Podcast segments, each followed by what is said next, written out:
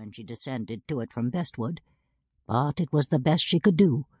Moreover, she had an end house in one of the top blocks, and thus had only one neighbour, on the other side an extra strip of garden. And having an end house, she enjoyed a kind of aristocracy among the other women of the between houses, because her rent was five shillings and sixpence instead of five shillings a week. But this superiority in station was not much consolation to Mrs. Morel. She was thirty-one years old and had been married eight years, a rather small woman, of delicate mould, but resolute bearing, she shrank a little from the first contact with the Bottoms women. She came down in the July, and in the September expected her third baby. Her husband was a miner. They had only been in their new home three weeks when the wakes or fair began. Morel, she knew, was sure to make a holiday of it. He went off early on the Monday morning, the day of the fair. The two children were excited. William, a boy of seven, fled off immediately after breakfast to prowl round the Wakes ground, leaving Annie, who was only five, to whine all morning to go also. Mrs. Morel did her work. She scarcely knew her neighbours yet, and knew no one with whom to trust the little girl, so she promised to take her to the Wakes after dinner. William appeared at half past twelve.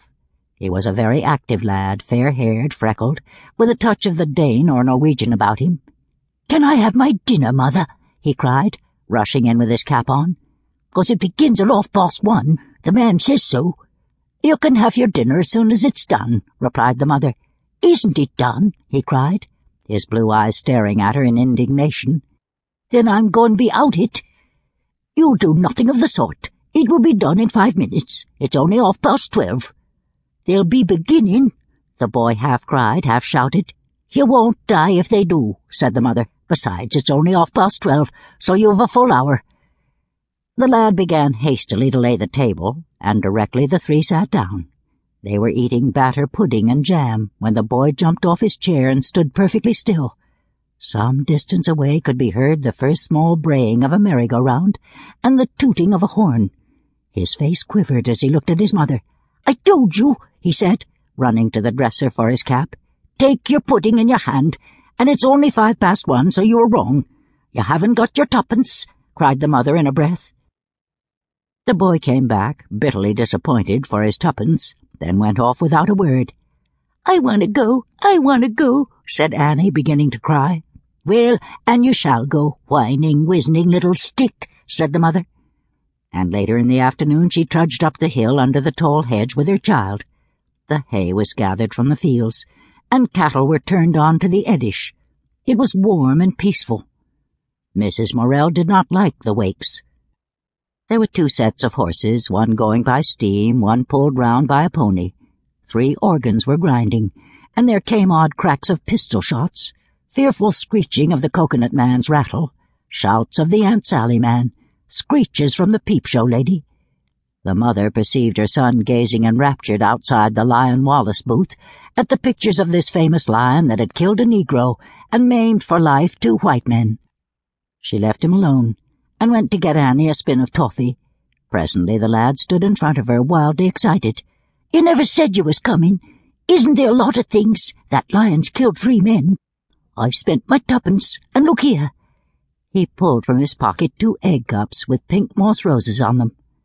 I got these from that store where you have to get the marbles in them holes, and I got these two and two goes.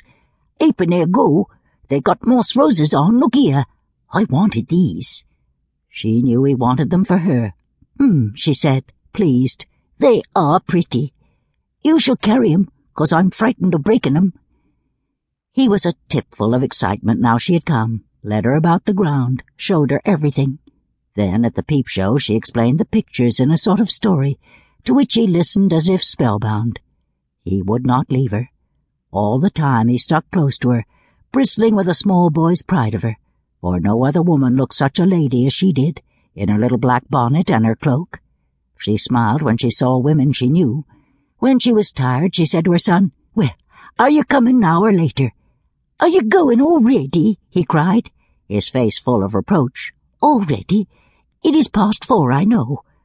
What are you going already for? he lamented. You needn't come if you don't want, she said. And she went slowly away with her little girl, whilst her son stood watching her, cut to the heart.